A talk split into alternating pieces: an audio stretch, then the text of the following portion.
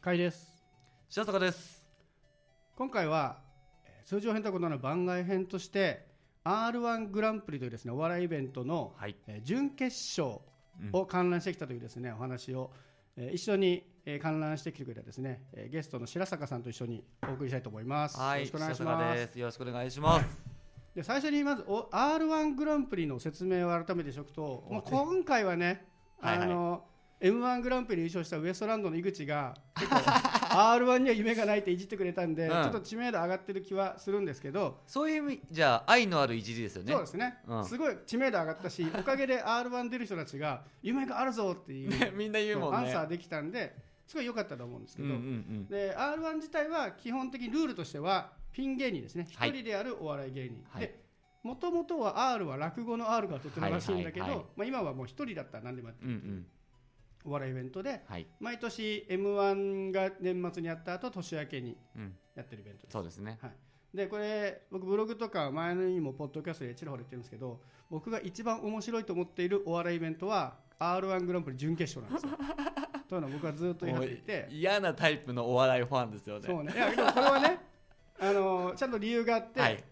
あの m 1グランプリは決勝だと大体うん10人ぐらいのお笑い芸人を見て見るんですけそうど、ですね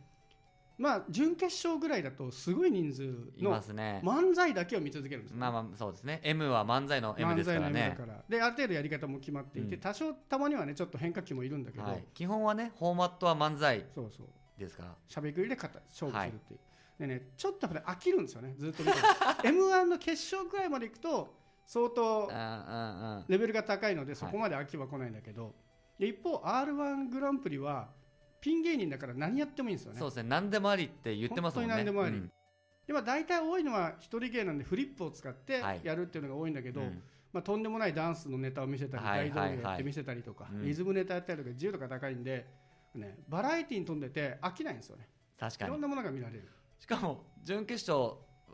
僕初めて見たんですけど、きな長いですよね準決もう勝長いですね僕ね一番最初に見たのね振り返ったら2004年から言ってましたね、 2004年 そんな昔からあれはあったんだって思う人いると思う、うん、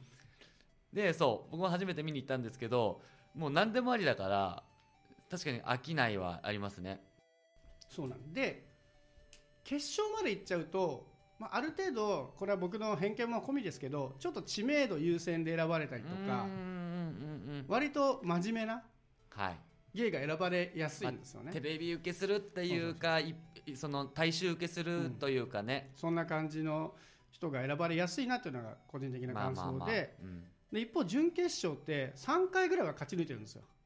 はいはいなんだはかいんだなでるほどね、そううん、だから面白いという評価を3回ぐらいはは受けてきているので、ある程度担そ保うそうされてるとネタはある程度安心して見れるっうていんう、うんなので同じお笑いで言うと僕の中では荒引き団とかに近いんですよねニュアンスうーん荒引き団よりちょっと真面目ぐらいの荒引き団ってそう考えてみるとピン芸人多めじゃないですか、そうですあんねまりコンビでたまにいるけどやっぱりピン芸人の方がふざけやすいんだと思うんですよね確かに、ね結構コンビ芸人なのにピンで出てるっていうイメージもある、荒引きは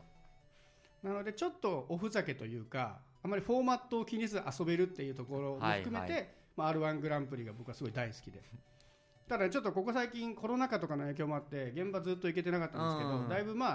ね落ち着いたと言っていいのかどうかわかんないけど、ちょっと社会が元通りになりつつあはいるは中、いはまあ、久々に現場行きたいなと思って、い、うん、でお笑い好きそうな白坂さんを呼んだっていうのがここまでのプあロりローがグとうございますどうでしたそうざっくり初めて見いやたー r まあ1の感想、甲斐さんがね r 1の準決勝毎年行ってた時期を知ってたので、うんまあ、気にはなってたんですけど、うんうんまあでも、まあ、決勝を見れれば r 1抑えたって毎年思ってたんですよわかりますでもよ準決勝全然違いますねでやっぱりその準決勝でこの人決勝行けなかったんだが、まあ、この後喋ると思うんですけど、この後決しこの人決勝行けなかったんだって人を準決勝で見れててよかったって思うああそれまさにそれなんですよ毎回行くの、うんやっぱりねでも、ま、m 1の方は漫才ってフォーマットがあるからある程度選びやすいところもあると思うんうですよね、んそうね r 1ってちょっととんでもないゲーム出てくるから私好みも分かれそうだし、審査員のそうねなんかの癖というか人によっても変わりそなので、まあ、正直まあ好みの問題なのであんまり決勝進出はどうこうは言わないんですけど、はいだからこそ逆にまあ準決勝見れてうんうんこんな面白いのいたんだっていうの が出会いの場でちなみに僕の今までの経歴で言うとブレイクする前にサンシャイン池崎マスコで出会ったし出会った もうめちゃめちゃ面白かったもう会場で一番湧いてましたよ当時決勝はいけないかったけどその後決勝とか行ったんですけどあー決勝行く前の行時とくか前もうもう発掘済みだとそうそうそうでおいでやす小田とかも、うん本当は m 1で売れたり、はいはいはい r 1の決勝も出てたんですけどその前からずっと面白かったしなるほど知って俺は知ってたぞと元かすごらいねあの面白さ知ってたぞとだから面白そうとかそういう発掘系の番組が好きな人はいいかもしれないですようんね確かに本当はでもサンシャイン池崎もずっとしてますよねカイさんそうなんですよ でも結構甲斐さんの好みが分かったようで分かんなくてああのそうですね大声でギャーギャー系嫌いじゃないですか基本的にはあ基本的にはちょっと苦手じゃないですか、はいわ、かりますでもサンシャイン池崎は大好きじゃないですか大好きなんですよもう分かんないんですよ どこなのどこにツボがあるのこれ多分ね映画と一緒で映画もアクションが好きだしでも SF も好きだし、はいはいはい恋愛も好きうだんし、うんうんジョイツミステリーが好きとかあるじゃないですかうんうんありますねそういう感じですごい秀逸にネタを張り巡らせたタイプも好きだ し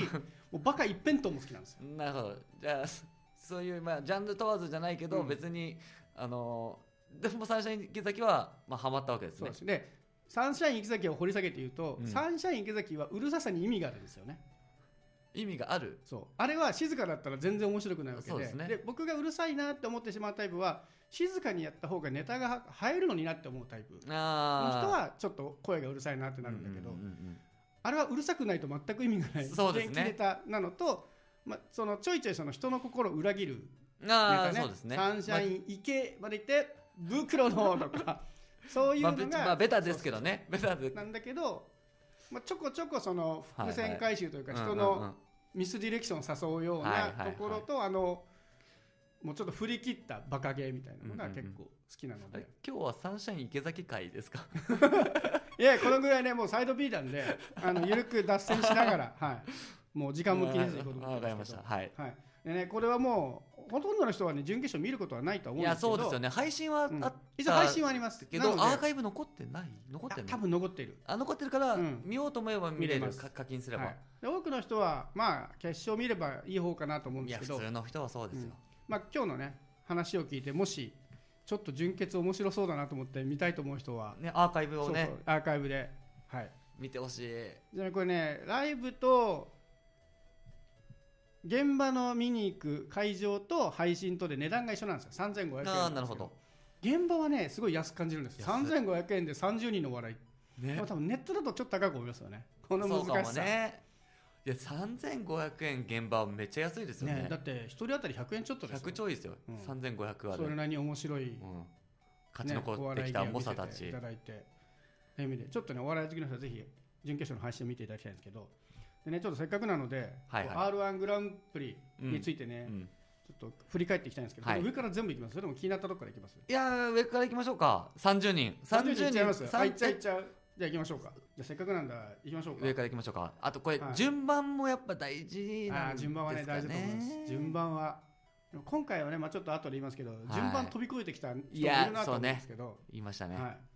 じゃあ行きましょうか、はいえーこれ僕のねこれ詳しくは順番とかブログに書いてるんですけど、はいブログの書いた順番順に行行くきましとょまあ一番第一トップバッタうートップバッターね岸高野高は野いピエロ、これねもう m 1もそうですけどやっぱトップバッターってね会長が冷えてるんでやりづらいんですけど、うんうんただ r 1グランプリの準決勝行くようなやつらは大体前のめりなんでそうですね見ててだいぶ会場あったかかったですね、うんトップバッターから。結構い割と受けてた受けてましたね、うん結構なんかテンプレ感のあるお笑いではあるんだけど、うんうんうんあトップバッターであここまで沸かせるんだぐらいそうですねよくてでリズムも良かったですよね、うんうんただね今回すごい嬉しいことにはい一番前だったんですよね、席がねいやー本当の一番前すごい最前列ゲットしてあんなことないよ、そうでめっちゃ喜んでたんですけどう、んいざ、うん、一番最初の演者が始まった時に、はいはいはいめっちゃ喋りしちゃったんで、うん、唾飛んできそうだなそんぐら いですよねそんぐらいの距本離当にそんぐらい途中で一回ねあの唾液がこう描いて飛ぶの一回見えました 別の方向に向かって飛ぶのちょっとねこのご時世にそう危そう険な臨場感的な感じはちょっとでもはね迫力ありましたもんねいはいまあそうですねトップバッターはまあまあトップバッターとしてはまあちょっとあの全体他の人と比べるとちょっと弱い感じはちょっと正直あったなと思いましたけどね実際にネタだけで見ると3つか4つぐらいなんですよねあのあそうですねネタとしてはうん持ち物検査で変なもの持ってきていじるなんだけどそうですねでその自分でどんどん突っ込んでって、うんあのーまあ、例えツッコミみたいなのを畳みかけるっていう感じで、まあ、世界観だとかのノリキャラクターは面白かったんですけど、もう最一個後ね一応伏線回収っぽいねあちょっとありましたねちょっと前に繋がるのもあったんでうん、割と全体にやっぱりさすがこのクラスにいやそうでだすねなっていううん準準決勝はこのクラス上がってそくうる僕なもだからい一人目だったんであ準決勝このレベルがもうずっと見れるんだっていう期待感はありましたね、と見せかけての2人目ですいやーこれですよい弘明いやーとんでもなかったやここれすごはかったですね30組中2人目じゃないですか、うん僕見終わった後にあと28人この後いるけど、うんこれ超える人いないんじゃないってもうこの時思ってました思ったこれは思いましたね思いましたよいねてもあと1人2人かなぐらいのいやわかるわかる相当レベル高かったいやだいぶ進化を前の r 1見返したんうん、ですけど、うんめちゃくちゃ進化してますね、すごいパワーアップしましたうね、ん、これあの、まあ、ここの人はね決勝にも進出していて、はい過去にテレビねに見られておそらく同じネタやってくると思うのであんまり詳しくは触れないんですけど、まあ、日本語をレビューするっていうね、はいはいはいちょっと面白いネタできてはあ僕の面白い肌感だと会場でも一番笑い取ってたし取ってた取そってのたと思う後の感想をツイッターとかでバーッと見た時うんに、うんうん寺田弘明って言ってる人が一番多かったあので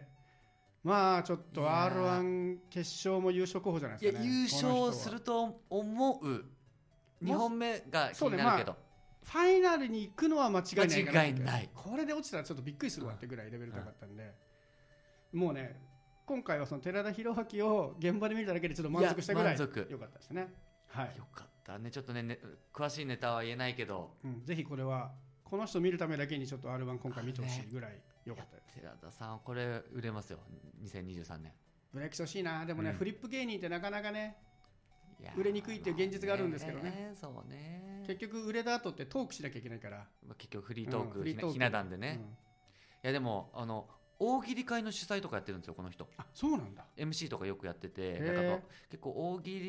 利のこの感性があるからフリートークもわかる瞬発力でいけないかなそうなフリートーク行って受けが良かったらこのままどんどん使われそうな気はしますけどうんうんうんねうんいやすごい確かにその大喜利力とかすごいありそうなそうネネタタだったのでがそうですよねもう完全に、なんならちょっと一本グランプリとか見てみたいですあね見てみたい絶対この人ちょっと r 1で優勝して一本グランプリ行ってくんないかなっていうちょっと期待感いもやこの込めて人大喜利も結構うまくて、ちょっと脱線したんですけど、僕この人のうまい大喜利を覚えてるのがあって、うんちょっとうろ覚えなんですけど「干からびたひろゆきどんなの?」っていうちょっとくす すごごいい臭癖い癖あるな癖ありそうじゃないですか癖あるなこのこれむずいな、難易度高いなと思って寺田さんが出した答えが「それって感想ですよね」っていう あの漢字のな感るほ想、どね漢字うまいうまのいあの感想って感想ですよね日本語力高いんだろうそな基本的にこれでうん会場もその、うんまあ、YouTube で見たんですけどそれフリップで出すタイプのやつそうフリップで出すタイプあだったそうら漢字で見れるからバカ受けでしたねああいいですね頭よと思ってすごいねこれラップもいけそうねラップそういうのとねインフメのうん埋めそうライムいけそうな感じの、まあちょっとねそう今回一番面白かっいたやんでこれちょっとも盛り上がうってそれがもう2番目に出ちゃったからうねんちそょうだっからそうとそうそういやこれでま2さか番でもねちょっとこの後聞く人あれもうじゃあこれ以上これ超えないんだってもう分かっちゃってなんかあれですけど大丈夫ですそこの後まあ確かに一番面白かっいたやでもとはう言っんちゃうこれはでも揺るぎない事実というかうん僕間違といない甲斐さんも一致してるぐらいうんあのーちょいねちょっとダントツだったそうですねど本命なんだけどただ対抗できるぐらい面白い人もいたんでいたいたはいこじゃあそこれはのちょ後っとね 続きながらいき行ったていみましょうどんどんじゃあ3番手、はいケビンス山口コンあビコンボイね僕ね割と好きこれ ケビンスの漫才はうん結構好きだったんですけど、うんまあ一緒でしたねテンションがまあねその勢いでね、うん持ってくる系のただねこれ、 まあ、見れない、 まあ、ぜひ見てほしいんですけど跳躍力が半端ないの で思いのほか飛んでましすごくなかったあれ最前列で見てるから余計すごくて、 うん俺ジャンプで俺頭超えられんじゃねえぐらい、やうんこれすっ多分げえ跳躍力だったんで1メートルは飛んでたんじゃない、うんうんあれはの面白いそこだだ多分あれ普通に喋ってもそんな面白くないわけですよ、あそうねこんな面白くない言い過ぎだけど、あれにあの跳躍力がそうね重なることで、ね、ちょっとこういうの言うとねまた老人って言われちゃうんですけど「まあ、筋肉マン」でいうところのあの2000万パーズみたいな はいごスピンで何倍みたいなごね、めん全然わかんない はいいや分かる人は分かる分かる人は分かるやつねはい、うんいやこれ個人的にはこういうのが見られるのが R1 の良さだなはいとそうです、ねまあ R1 っぽいっていうんう R1 感じありますねなんかわうなんか笑っちゃいますもんねうん、勢いでじゃあ次はいマキシこれもね僕好きだったんですよねこれねなんかストーリーが良かったですね、うんその設定というかなんか絵が見える、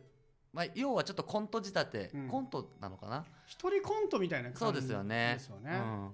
一回ちょっと落とすこれねネタあんまり準決勝の見てほしいから言わないんですけど一回ちょっとす結構前半でこうそんなんないわみたいな感じで全否定した後もう一回持ってうくるん、みたあいあなそうですね、ちょっとね山場が何回もあるので、うんしかもなんか分かるなんか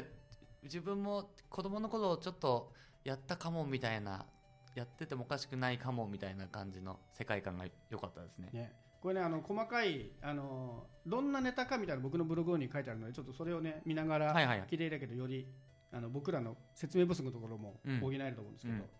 で次がえー山口武史これ僕結構良かったんですよねこんなネタだこれあれですよあのなんかこれって実はおかしくないはいはいはいはいはいネタ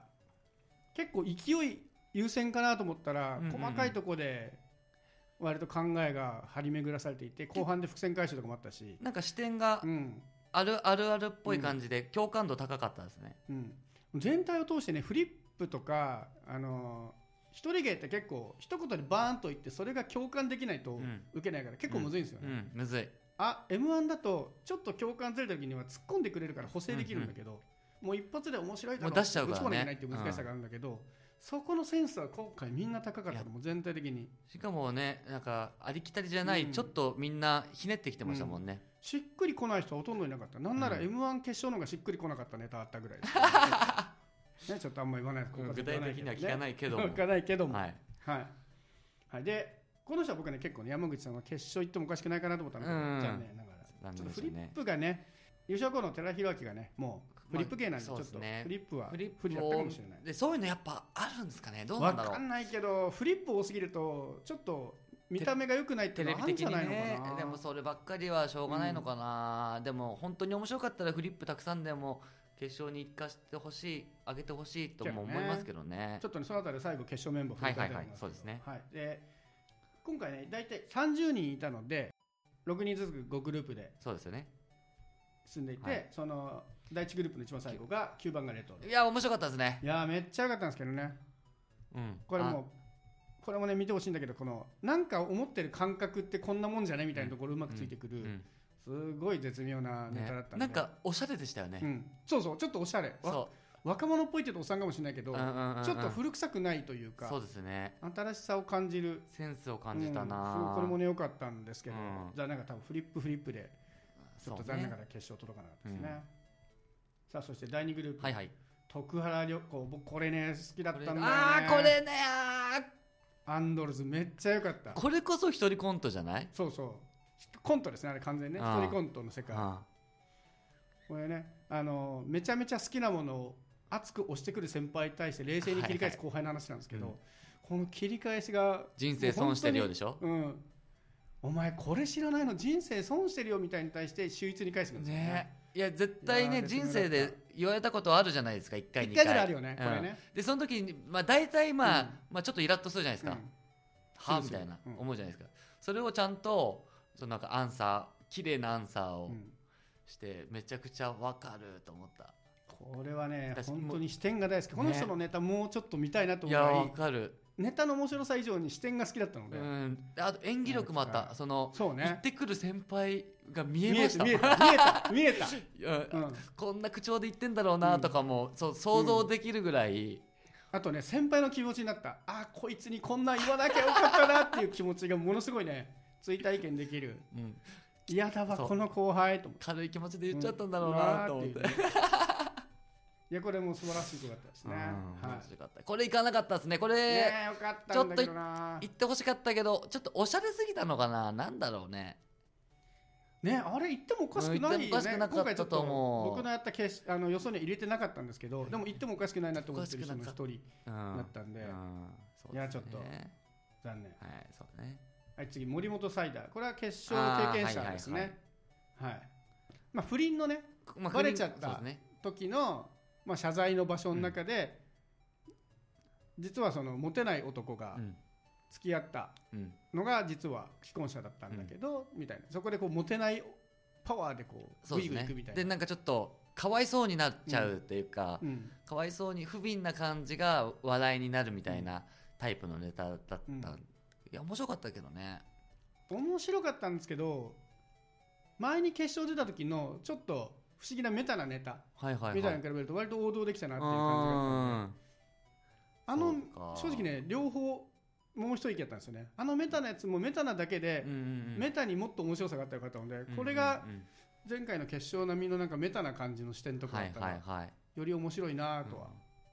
思いました、キャラ設定はねなんかららしくて、うんそうそう森本キサイャダーラがすごい似合ってるら、から、うん合ってた合ってたそこはすごいよ良かったですね面白かったですけどね、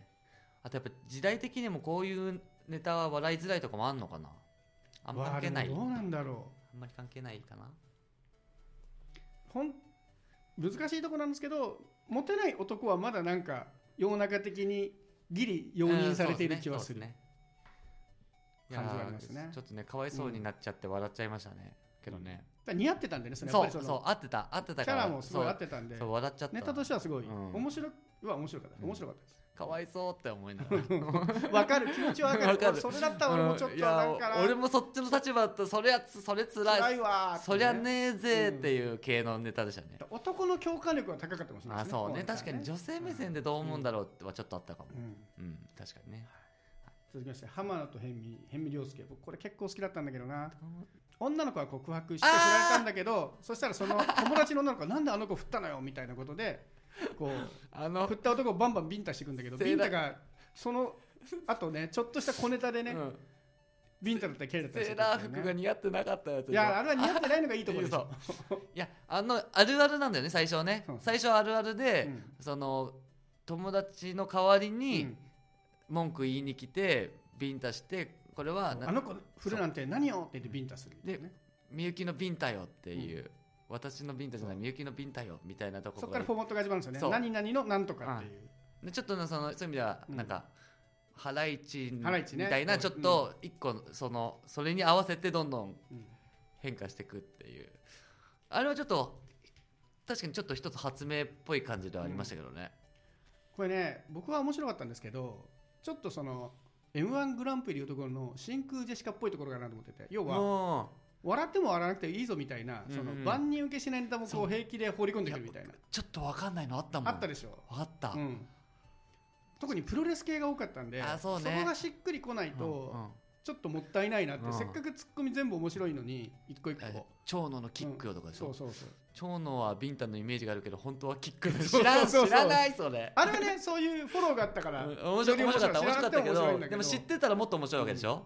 っていうちょっと玄人好みのチョイスだった気がするフレーズがというところでちょっと個人的なライブを受けたんでうん面白かったんだけど、でもああいう万人受けじゃないかもなっていうのはちょっとでもやってからら言うのがうんよいいですよねそのそう答え合わせというか、うんえ今の何だったんだ一ろう回きょとんとさせてねそうそ今の何だったんだろうって言ってうんその後にすぐ答えを言って、ど笑いみたいなれがちゃんと想像できないところにいいんですよねそうそう想像できちゃうとそれは答え合わせがすげえつまんなくなるんで、やっぱりね予想外のところおむすびとおにぎりなんて誰もわかるわみたいなのあるじゃない ですかねそういうことですよねはいそして、えー、ついてラパルフェですね ああこれはでも割と最近テレビで結構出てる出気てるがするんで阿部寛阿部寛と、ネタねあの「トイ・ストーリー」のものまねもそうです似ねてトイるストーリーのうモノマまネいいや面白かったですめっいや面白かったね、うん、いや話題も多かったうん話題も多かったけどまあやっぱえものまね芸って少なかったですもんね今回ねそうですあんあんまねなかったかもねモノマネ直球のモノマネはこの人ぐらいかもしれないですねだからそういう意味であんまりブルーオーシャンだったかもはあるかも、ねまあ、あとねこのキャラが阿部寛っていうキャラが思った以上にみんなに認知されててね突っ込まれてる安いんだなっていう意味では阿部寛がなんか滑舌悪いキャラってみんな知ってますそんなそこまでのイメージないけどね、まあ、ただあれでしょドラゴン桜がうん結構強いフレーズをバーって言うときに、はいはいそこまで滑舌よくは聞こえないっていうえそういうことですとねこなんだろうなと思うんですけど、でちなみにこれね僕ブログにも書いたんですけど、はいはい、あのーさっきね話が出た「トイ・ストーリーの」うんあの2人を、うんあのモノマネしながらやるネタがあるんだけど、はい、この2人がその格好でディズニーランド行っていいかどうかっていうのをうんガチでディズニーランドに問い合わせるっていう、えーすげえ面白い YouTube 会があってダメでしょダメなんだけどあれだねハロウィンの時はいいんだよねでも YouTuber とかが上げてるじゃないですかたまにその上デげィズニーランド行って行っそれってどうなんですかっていうのをあのねマジ質問してて、え ーこれねちょっと面白いんで、えーあのこれはね普通にこうメディアのリメディアリテラシー的な意味でもね結構すごい面白い真面目この人結構真面目だなと 思って面白かったですねはい面白みを見ますはいはい続きまして米田2000誠 あー僕はねこれ決勝来ると思ったんだけど残念ながらでしたいねやー女性枠としてね一人そうぐねらいちょっとこれはやらしい視点だったんだけどまあおそらく女性から一人選ばれるみたいなのはちょっとあるかなみたいなうんうがった見方をしてそうたんでねすけあど、去年いましたっけ去年は誰だろう2000に見てみようかいやーあそうですね去年吉住あがそうかい2020には吉住が出てるしや今あとは年ユリアンとかもね以あー前出てたりするんで、今年もうんっ一人ぐらい行くんじゃないかていうちょっとうがった見方をして選んだんだけどただそれを除いても良かったですそのよあーそ僕はあの米田2000ワールド全開にしてきたところがやっそぱうですね最高だなと思ってう あ一人でも米田2000できるんだと思ういやでもあれ見て思ったのは、うんその m 1のネタと比べてやっぱりその m 1は相方があってよりネタが生えたなっていうそうですね、うんやっぱりあの m 1の米田2000はステレオじゃないですか、うんうんやっぱりねピンだからあのモノラルで聞こえちゃったから、やっぱりちょっと破壊力がそうですね m 1のあの破壊力に比べるとちょっと弱かったけどただねあの発想がぶっ飛んでるネタをぶち込んできたので、そうねあれあれはすごくないあれ思いつくんだと思って、準決勝、うんあれで勝ち抜いてきたのとう思って、ん、だからねその女性枠って言い方しちゃったけどこの人も女性枠とか関係ねえわそうっていうね関係ないですねちょっとねあのぶっ飛びネタはすごいんであーちょっと真似できないしこれはぜひ見てほしいですけどねどういう脳みそしてんの、と思いましたうんね本当にすごいで基本的にやっぱリズムの人なんだなって思ってそう ねやっぱリズムとちょっとぶっ飛んだ発想を組み合わせるっていう意味ではすごい面白いですよ ねはい、はい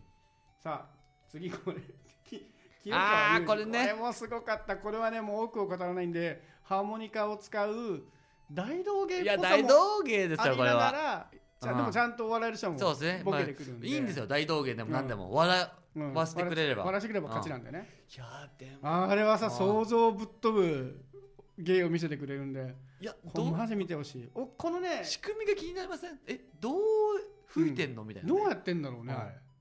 そう口の中覗きたいですねどういうメカニズムで音を出してんのか、あれはちょっと絵できるもんなの的にね受けるからもしかしたらちょっと上行くかもなっていううん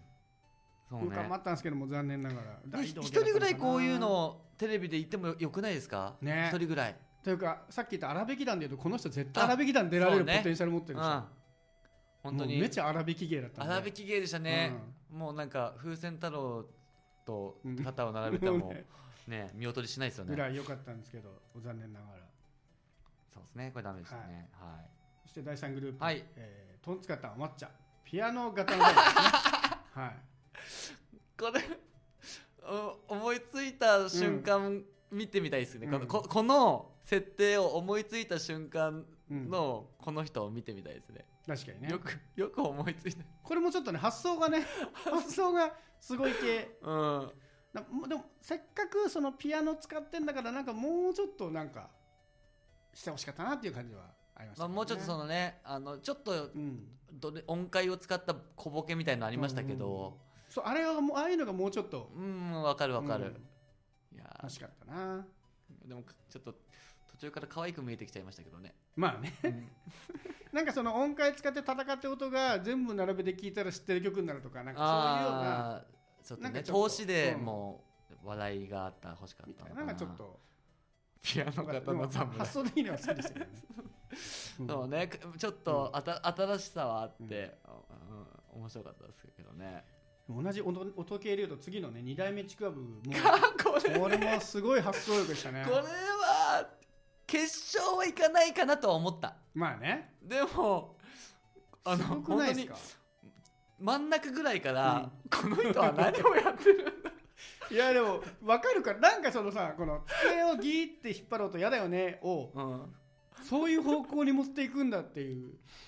でもなんかちょっとしっくりはくるじゃないですか来るそ、うんなんか最初の入り口はあるあるから入ってう、んでなんかこれちょっとえねこれ不思議ワー面ルド白く一そう回行くんだけどねこれ面白くなんのと思ったら、なんか途中から俺は何を見させられてんだ愛のシュールな笑いっていうあれシュールなのかなでもシュなんだろうシュール要素は入ってるけどまあ入って分るかりやすかったのでシュールにしてはいや最初は大丈夫、うんと思って、真ん中ぐらいからちょっとツボうん、に入りましたね3人ぐらい来てからちょっとねやばくなってきたちょっと 4人で完成完成した時にうわーってなった、はいいや素晴らしかった、これこれ見てほしいけどな、うん面白かったなはい、そして、えー次が鈴木ジェロニモですねあーこれめっちゃよはかったこれはね僕は白坂さん入れるんじゃないかと思ったんですけどねうん行き行ってほしかったし、うんうんこれはぶっちゃけ決勝に行っても不思議じゃないって、うん全然でボイスパーカッションを使ってフリップを組み合わせるっていういやこれこそ決勝向きだなと思ったんですけどね,、うんねそのねああ R1 ってこんな人こんな面白いなんだみたいなこういうタイプも出れるんだみたいなまあすごい贅沢を言うとネタを2回やるから1つのネタにおいて1回やって説明するじゃないですかあーそだかうねそうねら時間がちょっともったいないなそとうねトータでルネタの時間半分ぐらいになっちゃってるから一回やって、うんお客さんに考えさせて、答え出してうんうんもう一回言う、うん答えを知った上でもう一回聞くだから、そういう意味ではちょっと長いかも、うん一ネタ一ネタが長くなっちゃうっていうのはうんまあでもそこが面白いんですけどね、うんそうとはいえ、まあ、さたった3分でネタ数は結構あったからうん割と十分なボリュームではあったんで、まあねちょっと技術力的にも うん、すごい面白かったんでこれぜひね見てほしいやつですけ聞いど、てほしい面白かった、はい、そして決勝進出者の田津原リオンバトルオブあモーンスタこれーズ、ねこれ決勝行かないと思ってました、いやこれでもワンチャンあると思ってたなワンチャンでいかなくないけど、うんあのさっきの同じフリップかぶるとみたいなところで言うと、うんやってることはフリップ芸なんだけどそうですね見せ方が新しい見せ方がうまかったです演ね出と、まあ、ネタももちろん面白くて、うん途中のねちょっとあの予想外の動きとか見せるじゃないはいですか、はいはいはいはいとかも結構裏切りも入ってくるし、そうですねネットとしてもすごいレベル高かったんだけどでもこれがあのあの演出をすることによって、うんより化けたなみたいな感じなるほどね、これもう決勝でやりますかねこのネタやるでしょでもこの設定って、うんまあ、いわゆるなんですかねどこまで言っていいかあれですけど、うまあ、いちょっと YouTuber とかで、う、うん見たことある人見たことある人は笑えると思うんですけどうんこういう動画を見たことない人も結構いるんじゃないかなと思ってまあでもあの設定自体がまあそれなりに面白いうんのそうと、かそうか別にみ分かるのか、想像はできるからみんななんだかんだ最近 YouTube 見るときにそういうのが関連動画で見えちゃうから、うんなんとなく分かるのそかれは認知されるんじゃないかな、うんちょっとニッチな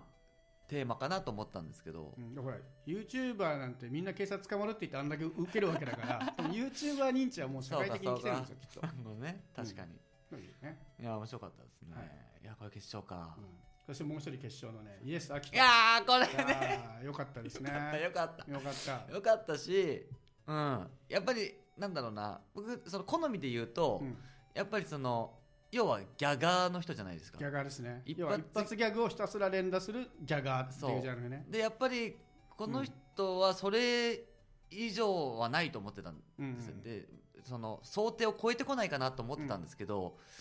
ちょっと質が高かったかも、うんそのそれぞれそうですね。それぞれのこの人前にも決勝に出ていはい行て、きましたそねの時は本当に一発ギャグをただひたすら連呼するパターンだけど、うんうんうんうん今回ちょっと思考を変えてきていてそこがぜひ面白いんだけどいやそう結局なんだけど思考を変えたことでギャグの数は減ったわけじゃないですかあーだら確かにねだからこそいいギャグをちゃんと自信満々のギャグを持ってきたんじゃないかなっていう意味で、あとそう設定がちゃんとあった、うんそのねテーマっていうかあったじゃないですか、世界観が、うんであの場でやってるっていう想像をするからまたちょっと面白さが増したもあると思う、うんただただやってるんじゃなくてあのあのシチュエーションなのうにんあれをしてるってそういねうふうにうん僕らには見えてるから、うんうんうんそれでもう一個面白くなってるのはありそそううですね、まあ、間違いなく前の決勝出た時の連発よりは面白かった面白いレベルがすごいうんうんうん高くなってたので、まあ、割と決勝はいやこれ決勝納ですね得ですねうんはい、そして第3グループ最後下田クリスタルを探してた話ねこれ変なコントでしそう変なコンあれはもうコントコントでしたねコンう変ん、なコントでしたね、うん、荒引いてたなでもあれも荒引きだった気がするあなあれ荒引きですねっごい荒引き、うんあれは、うん東野さんがバカにして、あの笑いに変えて終わるやつですよね、まあ、ものすごいキャラが強かったんでもうあのキャラで押し切った感じのネタではあるなっていう、そうですうんねキャラはすげえ良かったからなそうですねうんまあまあでも R1 で見れてよかったですそうですねこういうのがあるそのうが R1 確のかに良さこういうマねジでまあ、普通に面白いんだけど、まあ、決勝にはい、いかなそうだなっていうやつを見てるのが準決勝なんですね。そう面白いは面白いんだよね面白いんだけど、その面白さの部類が全然違うところが来てくれるっていうね、はいはいはいこの R1 らしいなるほど面ね。白さでしたねさあ来ましたよ第4グループホンダはいスイミングスクール、 い、やーよかったいやーいやこれはホンダスイミングスクールもよかった、これもう僕、んワンチャン決勝あるあとっても思おっちゃかっしくなた。いと思った、ううんん、だって分かったもんそのあるあるネタが、そのなんだろうスイミングスイミングのあるあるなんてそうですね名前の通りねスイミングのあるあるをしてるんですけど、うん、そんな多くないじゃないですか、うん多くないというか正直スイミングのあるある笑えるかなってちょっと構えちゃったんですようんだけど全部ちゃんとあるあるだった、ちゃんとわかるし、うんそのあるあるのむずいところってああわかるだとそんなに超えないんですよねそそのさらに上を行くというか確かに共感だけどねやっ共ぱ感を超えてあるあるでしかも予想外じゃないといけないから難しいでその予想外がさらに理解できないといけないから、うんあそそうそうこら辺すげえむずいんだけど結構ねそれが絶妙なうんところをついてくるのでこれは良かったですけどキャラも良かったしねキャラもよかった、うん行ってもおかしくないかなと思った、うんちょっとう、んすうん、好きハマっちゃいましたね最後の、うん最後までうん見て、最後の方は特に全然こうもうね荒引き団とか出たら大爆笑を重ねたいああそうですねなっていう気はしましたけどわかるはい、そして決勝進出した薩摩川はい RPG、いやーはいこの人はやっぱ上手ですねそのなんかキャラがもうあちゃんとあるから、うんあるなんし、かね場所が近いせいもあるんだけど出てきた時になんかオーラを感じた圧というか、俺はもう芸人だぞみたいそうななんかそういうものをすごい感じた、やっぱキャラもできてるし、あのちゃんと決勝も常連だから、薩摩川 RPG らしさでうん全力で来て、お客さんのテンションも最初から高かった気がする、ちょっとねああいう場所に来る人だから薩摩川 RPG の知名度がある程度あったうん雰囲気はありましたねうんあったとき思たうーみたいなうん感じは、この人も大喜利うまいんですよなるほどよく大大喜利喜利ストおよく大喜利会出てるんですけどこの人ね面白いあでもね面白かったんだけど前の決勝出た時の大会そう大会そ近っいか大会近いもんなでひたすらふあの押し通したあのなんか巧みさとかあれはいいまず勇気を買いたいですよそうねそうでもちゃんとあれで飽きさせずにこういやすごい持よたせたっていう意味ではいやあれすすごごいかったんであれでそれに比べるとちょっとそもそも笑う場所が少ないうんうんうんうん結構演技があって、そうね、その演技の後にボケっていう感じまあで、短編集、うん短編集でまあね、うんどこまで言うかあれですけどまあ繋がってるんだけど繋がってんの、うんみたいなそうなんですよね感じで確かに決しであとちょっと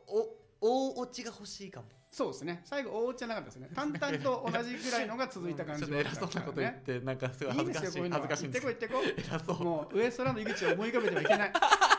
やめてくやめれてくれやめてくれやめてくれっていうやめてくれって感じでこっちからしたらね好きにやらせてくれやらせてくれよこっちはこっちで楽し,、楽しめんま、だよ楽しませて止めないでくれよ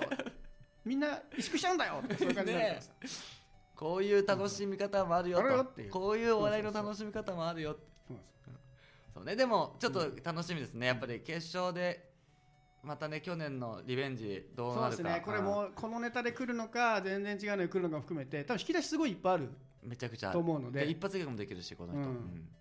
なので、ファイナルステージも含めて、そういう意味では決勝に来てほしい感じはある。あのうんうんうん準決勝、多少ちょっと前よりいまいちだなと思っても、この人、決勝来たらもっとやるだろうなみたいな期待感のあるありますね、人ではありましたね。はい、そして森誠樹、いやー、これ結構好きだ ったな、ナタデココ、めちゃめちゃ良かったんだけどね。これもう、これ、笑い量の量的には決勝行ってもいいぐらい笑いの量はすごかっ。だしためちゃめちゃすごかこった。れ、ちょっうん、と、本当に YouTube とかないのかな、あんのかね TikTok とかにあったら、めちゃバズわかるめちゃバズあるとわ思かうる。ナタデココ TikTok 受けいいめねちゃバズると思うし絶対いいねもしこれが決勝に出た日には、うん次の日小学生みんな歌うみんなやるねみんな歌うと思多う分ねナタデココ売り切れるよしばら くあったら買っちゃうもんあれ令和にナタデココブームがもうナタデココ見かけてやっちゃうもん多分これこれ確かにねちょっと森誠司の Twitter アカウント見かけて TikTok に出してくださいちょっとお願いしに行こうか TikTokYouTube よかっ絶た対いいと思こうれもうめっちゃよかったでナタデココがただ良すぎたああその後ナタレココが皮切りに他のでも、ねまあまあやグッズでもやるんですけそど、うんちょっとナタレココ弱かがったねもうパワーが強すぎたんでだかといってそれ一個でねそうそうそうそうそう、 3分4分がしんどいかしらんどいからまあちょっと手数的にはしょうがないのかなと思いつ区つ切ったのはすごい良かったしだけどそのもうちょっとナタレココはあまりに強すぎただけです最後にすぐでも贅よ沢かっいたっちゃうとラスいやーでも最初じゃない、まあ最初でナタレココで持っていかないと最初に心をつかまないとダメか、がっつり捕まえたからねうすごいわがままだけどナタレココクラスのなんかもうそうもう一他の個ね勢いのがいいんだったらもっとすごいと思うけどただうんナタレココが単品で見たら良すぎるのん、よでかったね確かに TikTok とかにはすごいいい気がするめっちゃウケるねさあ村民代表南川うん、なんだっけこれ、あの不良高校にあの着任してきたやつらがあの高校教師がうん、こうドラゴン桜っぽいお前らも東大受かるっていうふうにはトーンの見せかけでは真逆だったっていうあの底辺のやつらはエフラン大学に行けってやつ、ああはいはいはいはいはい、うんそのいわゆるバカ校というか、うん落ちこぼれ高校に来た先生のネタか、そうそうですはいはいはいはい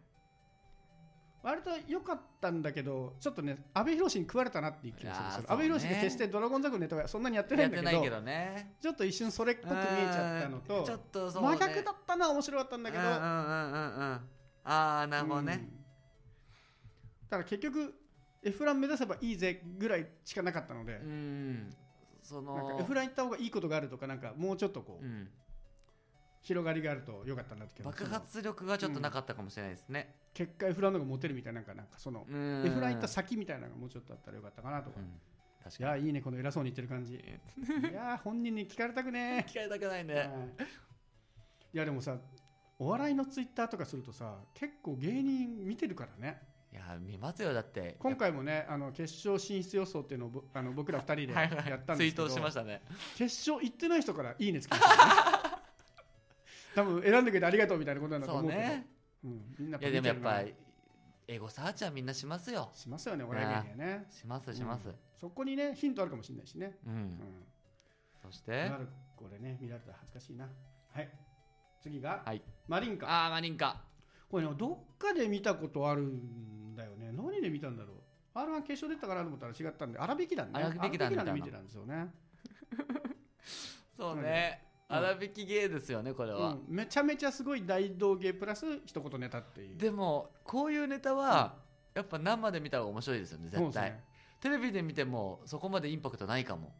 しかもねこれ一番前で見ててしかもテレビじゃないから何が起きるか分かんないじゃないですかそうねテレビだともしね失敗してて事故が起きたら絶対放送されてないっていう安心感なんだけどこれ目の前で事故が起きたらどうしようって思いながらねちょっとヒヤヒヤしましたすごかったですよね、うんすごかったすごかったです生で見たら、う、まあただその大道芸がやっぱすごすぎるっていうんそうねでまあこれが、まあ、いうんいわゆるなんだろうフリップうんに一言ツッコミ系の、まあ、いわゆるオーソドックスなうんネタじゃないですかそれだけだったら弱いよねとは思っちゃいますようんね,、あやのっぱ大道芸にうまく組み合ったなんか切れ味の鋭いやつが来たらめちゃうんくちゃ面白いと思特うに大道芸関係ないしね、うんうんそのネタとネタの内容と関係あるわけじゃないからうんせっかく使ってる大道芸グッズとか技になんかちょっと絡んでるとかなんかちょっとそういうのは、うんそれをしながら言うのが面白いっていうことなんでしょうけど、そうねそして次ました次も決勝進出者壁ポスターあーこれねいやーよかったこれはねあのー、m 1大好きな人にぜひ言いたいんだけど、はい。 m 1の壁ポスターより面白かったと思うからそうね。見てくれこれは見てほしい R1 をいや壁ポスターの真骨頂こっちなんじゃないのっていうぐらいよかった壁ポスターはね、漫才も面白いんですけどねう。ん結局これはねあのピン芸人の真骨頂というか、うん一言こう面白いフレーズだけで笑わせるっていうね。世界で一人しか言ってなさそうなフレーズを次々に言っていくんですけど、うんこれも外したら本当に不幸じゃないですかね。ものすごいそこう少な隙間が少ないところの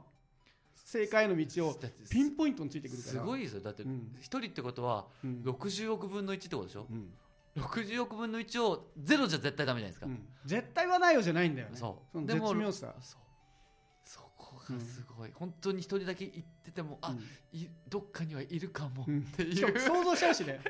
どこの国だったらいるかなとかね思わず想像しちゃうってことはいそうだなっていうそといころがそうどっかあるので、うん一人ぐらいはいるかやもこれはね本当にねもう触れず何も言えないですねこれはあのこれはそうか決勝行ってるから決勝行ってるからこれはぜひ見てほしいんですけどいやー一人でこんな面白いんだ、うんでもね漫才もね捨てがたいんだよあの今 Spotify でうんカペポスターの超漫才っていうあーはそいうです耳で聞くやつ耳で聞くやつはいはいはいはいで30分の長いカペポスターのネタがあるんで、ぜひ聞いてほしいんあであすそけれど聞きます聞きますお面白いですずっと面白いですやっぱこの人のセンスがすげえんだなと思ってそうワードセンスねそういう意味ではちょっワーと M1 の話になっちゃいますけど M1 ネタはあのセンスは良かったんだけどちょっと同じネタでずっと続いちゃった感じがあったので、ドセンスでもやっぱり m 1にね去年の m 1も、やっぱワードセンスというかうん、そうそう言葉のチョイスはやっぱ上手ですよね言葉選びうまいんでしょ言葉選びういまい、うんすっごい絶妙ですこれもねぜひ見てほしいいやーこれ決勝で見れるの楽しみだな、うん楽しみですねは さあそして第5グループコットンキョンい、これ警察でねよくあるそのカツ丼食べて自そう白をネタにして、警視庁の中でカツ丼作る、はいはいはいカツ丼家っていう話これ多分なんだろうアダビキというよりはなんかエンタの神様っぽい感ああじのそうねわかります、一般人受けしそうな、うんうん、確かにそうエンタっぽぽさがね、ちびっことかもね、普通に楽しいと思ううん見て、でこれ容疑者に対してそれぞれ最適な活動を作って出すっていうのがうん大元ネタなんだけど、ん正直言うとそこ自体は僕はそんなに、うんうんあ分るかる分かるとかはい想像ついちゃうんだけど、その合間合間にちょこちょことんかつギャグ入れてくるんです よあれがねすごいツボってでも絶妙なとんかつギャグ入れてくるのがもでもまあまあベタじゃないですかうでそのね合わせ技が良かったんですそうねそうね、割となんか、うんき別に新しくはなかったでしょ、別に両な方んかともバラバラ見たら不運なんだけど、うんそうそうそうそうなんかねそこの絡め方そうがねね結そ構う好きねでしたねいいまでうん放り込んできた感はありましたとね、あとこのキャラでねそこのはいダジャレはいそう押ですしね切ったみたいな感じは良かっただから合わせ技ですごういんうん確かにエン良かったなと、ターテインメントとうして楽しかったですね、これ決勝行ったんだんねいや予想してなかったな予想できなかっったですねただやっぱコットン結構最まあ近ちょっと売ねれてきてる感じがあるのでっていうち知名度がょっうんといや嫌な見方ですけどちょっとあるかもしれないかなやっぱりね全然知らない人が並ぶとちょっとみたいなところもあるだろうからはいはいはいはいちょっとあるのかなと思いましたそして小竹正義感僕これ面白かったんだいやー面白かっためっちゃ良かったんだよね前のネタよりより良かったんだけどこねれ決勝行かないんだと思っちゃったし、決勝で見たかったなねこの人基本弁護士なんですよねあ本当にリアルう弁護士、ん本当にリアル弁護士、士の方で、でお笑いもやってるんだけどもうお笑いが好きすぎてどっちかというともうお笑いに本当にもうかけてるみたいなこれ感じもでい,、まあ、いわゆるねフリップに、うんで突っ込むみたいな、うんで弁護士あるあるですからね、うんその法律あるあるみたいなのが、でもあるあるだけど別に僕らは知らないくて、へえそうなんだが話題になるパターンの、前見たネタはちょっとねへえそうなんだでちょっと遠かった距離が遠かったでうん今回もそういうのはちょこちょこあったんだけど、うん結構もうドンピャで身近なこう法律のネタとかも振り込んできたんで、そうですね前に見たネタよりすごい良かったですねこれもすごい面白いこと深くは抱くこれも見てほしいやつだうん見てなほしいねさあエルフ荒川エル君も最近ねテレビでちょいちょ結構い見る出てますうねん、うんこれはねちょっとまだ唯一無二のギャルギャそうル,、ですねギギャャルルネネタタでいわゆるギャルネタギャルあるあるそうそうギャルが言う名言っていやねだかギャルがらなんて言うんでしょうねそういうヤンキーとかギャルって結構いいこと言うねみたいなのは、うんまあでも定番じゃ定番なんですよ、そうですねそれをギャル風味で味付けしてるっていうベタな感じではあるけど、うん僕のねあの見てる時に一番の感想はあのパーカーかっこいいなだったん ですよめちゃめちゃおしゃれじゃなかったあのパーカーおいネタを評 価しろえあのちょっと肩出てる片やつでしょ片方だけうんこう切れてるはいはいこんなおしゃれなパーカーになってちょっ とネタ評お価ししゃれすぎててちょっとそっちを見てしまったあなのでるほ、どねちょっと近いがゆえのね、うんあでも名前エルフだとは思いましたねなあ確かうんにその有ちょ名人あるあるうん、ですねちょっと思いそれまはねしたねはい、そしてこれ赤木豊宏志あー、こはいれ卒業生の、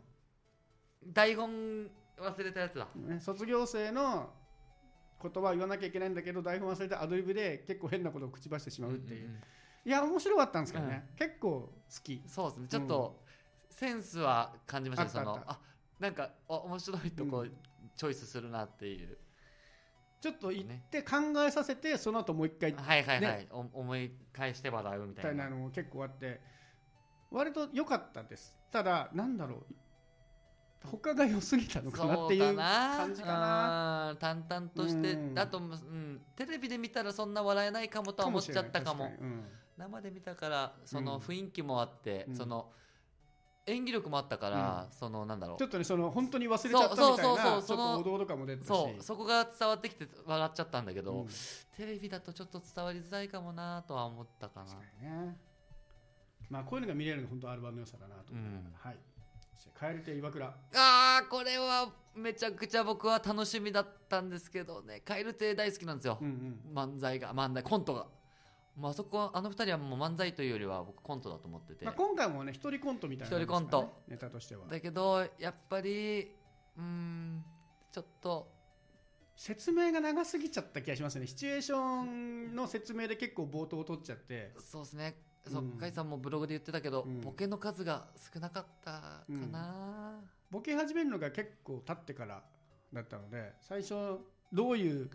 せ状況なのかの設定の説明で結構長く取ってからだったので、もう少しいろいろ見たかったそうですねそれはあ感じる。はありますね。カエルテはね、結構ずっと好きだったんで、うんちょっと応援ししたいというか、すごい楽しみだったんですけど、うーん、ちょっと残念だったかな。そう中野、中野さんがいないとうんう、んやっぱり一人だけだと、ちょっと弱弱かったなって正直思っちゃったな。まあ、そういう意味ではね結構コンビ芸人がはいピンで出てきてるんだけどうん。一、人でもめっちゃ面白いタイプとやっぱりもう一人いた方がいいなっていうタイプとかそうね二分はされますね。そういう意味じゃ壁ポスターはすごかったね。ハイボスはすごいはい。そして最後を飾るサマーミートボールサマーミートボールが来た瞬間に結構会場ざわついてたんですよねだから結構ファンがファンが多かったっぽい感じ知らなかった。初めて見ましましたたね。でね、ギャグしようとしたら電話が来るっていうのは僕の中ではもうねあの大好きだったアイヒマンスタンダードを彷彿とさせるうんわかんない。え知らないそ の韓国から来たダンサーってやってすごいめでっかい眼鏡かけてるっていう荒引き団でやってるんだが今はねあのもう南南川さんとしてピン芸人でやってます元南、あ、南川の、ピーマンズスタンダードはいはいはい。が一人でやるときにアイヒマンスタンダードと名乗ってうんあの韓国から来たバックダンサーの韓国あるあるっていうのをやるっていうそれ本当にあるあるなんですかいやそれはねちょっと見てほしいんで多分 YouTuber がやってるんで見ておいてくださいあのりました。いいかわからんわかりまあしたすごい公式な言い方をすると、あのパラビに荒引き団全部見れるんで、えー、パラビで見てくださいあーパラビで見れるのまあ、ね。一応公式な感じですねはいお、まあと似てる。うその放送されたその要はネタしてる最中に電話かかってくるっていう、ん。座組は結構近かったんですけど,、うなるほどね。そうだなギャグなんかどっちつかずな感じはしちゃったかもしれないギャグを結構面白かった一個だけ面白かったんだけ面ど白かった。そっちの途中に入っちゃった電話に揺れちゃってそのギャグの面白さなのかそっちなのかでちょっとふわふわしちゃそったうかなねなんか。まあ最後のオチのギャグは好きでしたけどね。よかったけどねあかと会場をうまく結構ギャンブルな会場をうまく使うえのも何放り込んできてたそかうだらったっけあれあれほら受けないじゃんみたいなああ、そうね。ねそうそうそうあのみたいなあれあれ抜けちゃったうらん変わるっていうのは結うん構ギャンブルって打ってきたなと思うんですけどでもちゃんと受けなかったじゃんのギャグが本当にちゃんと面白くなかったから、 そう絶妙になんか一回ちょっとみんなきょとんとしたもんなんですけど今まで面白かったのになんだこれみたいになったからそこはさすがだなとうん思うっんて上手でしたね、うんそうね最後のうちも綺麗でしたけどうん最後のちゅ、うんだってよかった最後のセリフうん受けたっていうのが最後のセリフじゃないですか、うんあれあれ受けなかっ受たけてそなういそうそそうそっちのねいそっやちもそっちで怖いあれよねはかっこいいなと思いましたね、うん最後のセリフが受けたで帰ってくるんですうんよさすが六連ギャグミですよ本当 にすごいいや僕も気づいてましたけど、うん四回さんそこちゃんと気づいたんだ と思って何その上からですねしょいやいや俺も気づいたけどいや僕も気づいた時、うんしょうもなと思いましたけど、うんああいう細かい演出好きなんですよあれもね多分一番前にいたから結構目にしてしまったかなと思うけど6年よかったですね六年ギャグみねはい、これでね、まあ、長々とぜひ振り返ったわけですじゃあちょっと決勝メンバーをあ決勝メンバ改めて振り返ると、えーイエス・アキとーはい寺田博明、うんラパルフェ・鶴、薩はい摩川 RPG はい壁ポスター永う見、ん田津原リオン、うんコットン・キョン、うんそしてあとこの準決勝出たメンバーの中で復活ステージ敗者復活戦をやりそうだまっしてたあと一人来ますだからまだわかんないですいや僕らが面白い面白いってやつが一人来るかもしれないですちょっと予想しません誰来るむずっこれでも復活ステージは確かあれですねあ投票で決まるって言ってたえー、それだとさ人気投票になっちゃうじゃない、い、なんだろうその棒読み感やいやにはいいや人気投票はいやだよ、だから行きそうな人とこの人来てほしいでいいんじゃないですか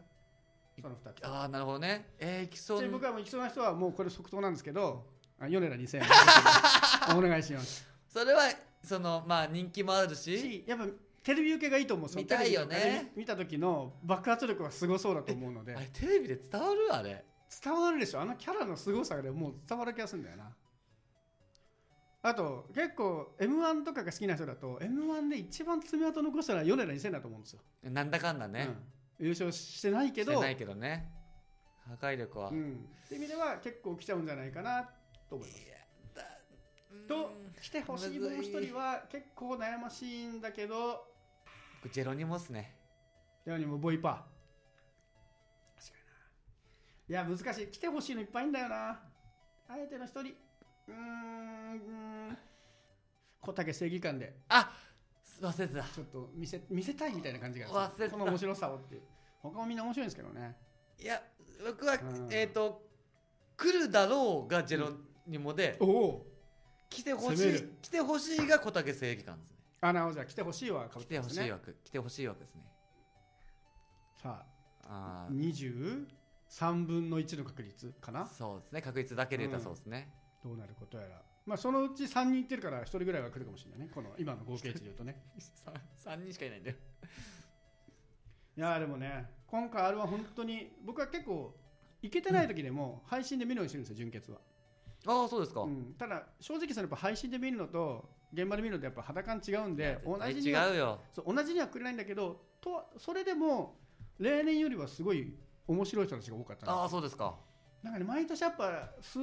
名ぐらいはえってシいうーンっていう絵までいかないけどあーススって通り過ぎる人がいるんだけのど、がうん今年はほぼそれはなかったですちゃんとその全全員覚えてましたね贅沢なことはちょっと言っちゃいましたけどでも普通に面白かったのでやめてくれこんなこんなやめてくれ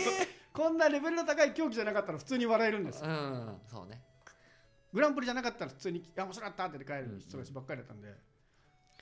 あね決勝7人を選ばないといけないっていうそうね、しかもね1日あれだ2時間3時間とか決めなきゃいけないんですよねそうね当時その日の二イ時間だベよントが2時ぐらいから始まってよ5時前ぐらいに終わってうん7四時過ぎ時に発表とかだったんでそうですね2時間ちょっとで決めなきゃいけないいやという制限の中ねいやーでもこれはねやっぱね準決勝行くからこそ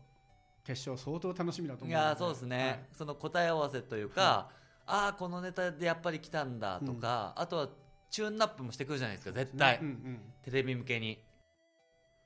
それでね夢がないな言われてるんだけどなんだかんだやっぱここ最近出た人は結構テレビ出てるんですよね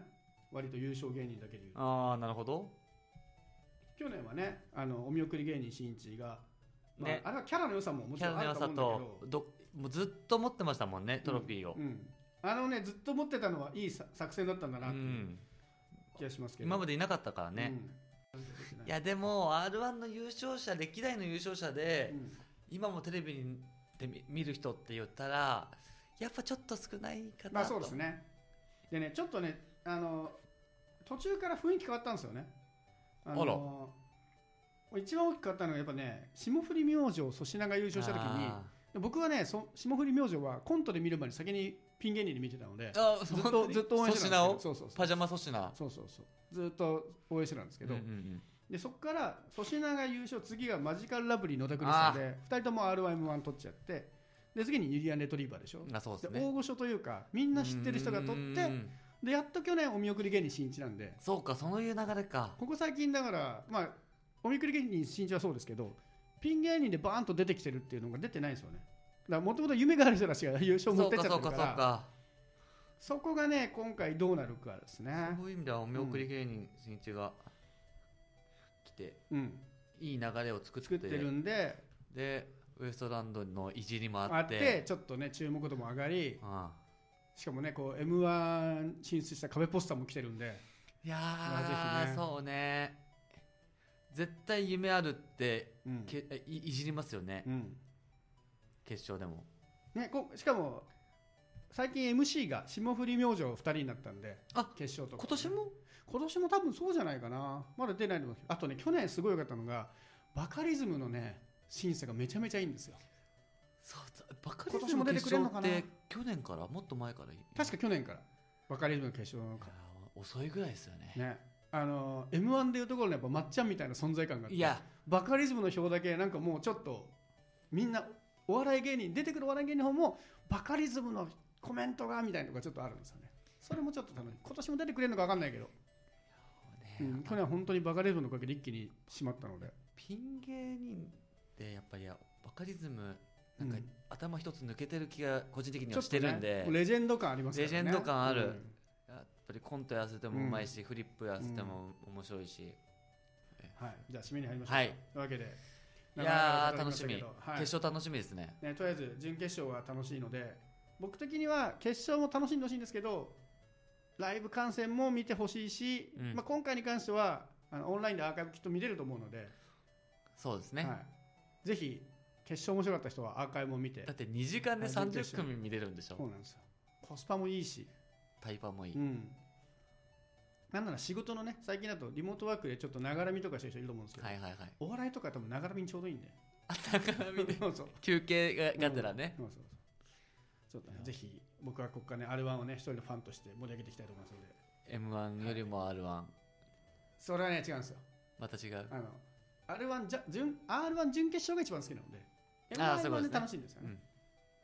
ただイベントとしては R1 準決勝の良さをもっと知ってほしいっていうね、まあね M1 も M1 で引き続き楽しいですけどいやーね、でも一応 m 1はねその漫才か漫才じゃないかみたいな、そうなんですよねその変な議論、フォーマットがそのそれこそマジカルラブリーの時とか起にきましたね議論がありましたけど、r 1はそんな議論なんて全くないですもん全くね。ないですね何でもいいんだから何でも いい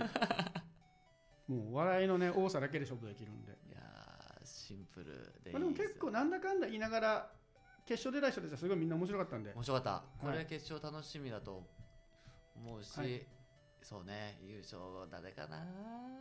僕はもうド本命はもう寺田博そうですね、がド本命うん、でもみん対な、抗大だろうな対抗いやでも日本来た時にどうなるかなんだよな結局いや爆発力で言ったらうんいやー確かに対抗誰って言われたらちょっと迷うかもこれちょっとずるい手なんですけどうんあああでもね壁ポスターかなそうね、で大穴に復活ステージを入れてきますなんかとんでもない とんでもない誰が来るかわかんないけどとんでもない人が来るっていう期待を込めてあー壁ポスターはあるかも、うんまあ有名ですからね名前もあるしうん、壁ポスそうね対抗としてはそこか、うん、この人もったいないなというかこの人決勝行けたんじゃないのみたいな人が結構いるだけにうんうんうん敗者復活枠も結構今回楽しみな感じですけど、ねはい、ぜひ皆さん3月4日の決勝とお楽しみしつつそうですねまあなんならそれ見てからこれ聞いていただいてもね確かネタににならないからね答え合わせとそうしですて、ねまあ、これ聞いて答え合わせでみ、ねうん決勝見るもよし、まあなんなら決勝見たやつをもう一回収録してもよしああそうね、うんね決勝見た後はねどんだけ R1 でこするんだよ、はいやでも確かに決勝見た後に、い、ちょっとやりたいちょっとやりたい感感あるかもね、はいやっぱなんか、うんうん言いたくなっちゃうかもしれないんでかもまあ、それもねもしちょっとこの今回今回の配信の反響次第であるかもしれないですけどでもこ、はいやっぱ初めてかもここまでうん r 1決勝が楽しみになったのは、ですよねちょっとまあ純潔見るとやっぱ純潔見てるってだけでこんはなちょっと前のめりに楽しめるんだと思った、はいい皆さんもぜひちょっとねお笑い好きかなっていう人は r 1準決勝のね来年のチケットも検討していただきつつまずは決勝をご覧ください、はい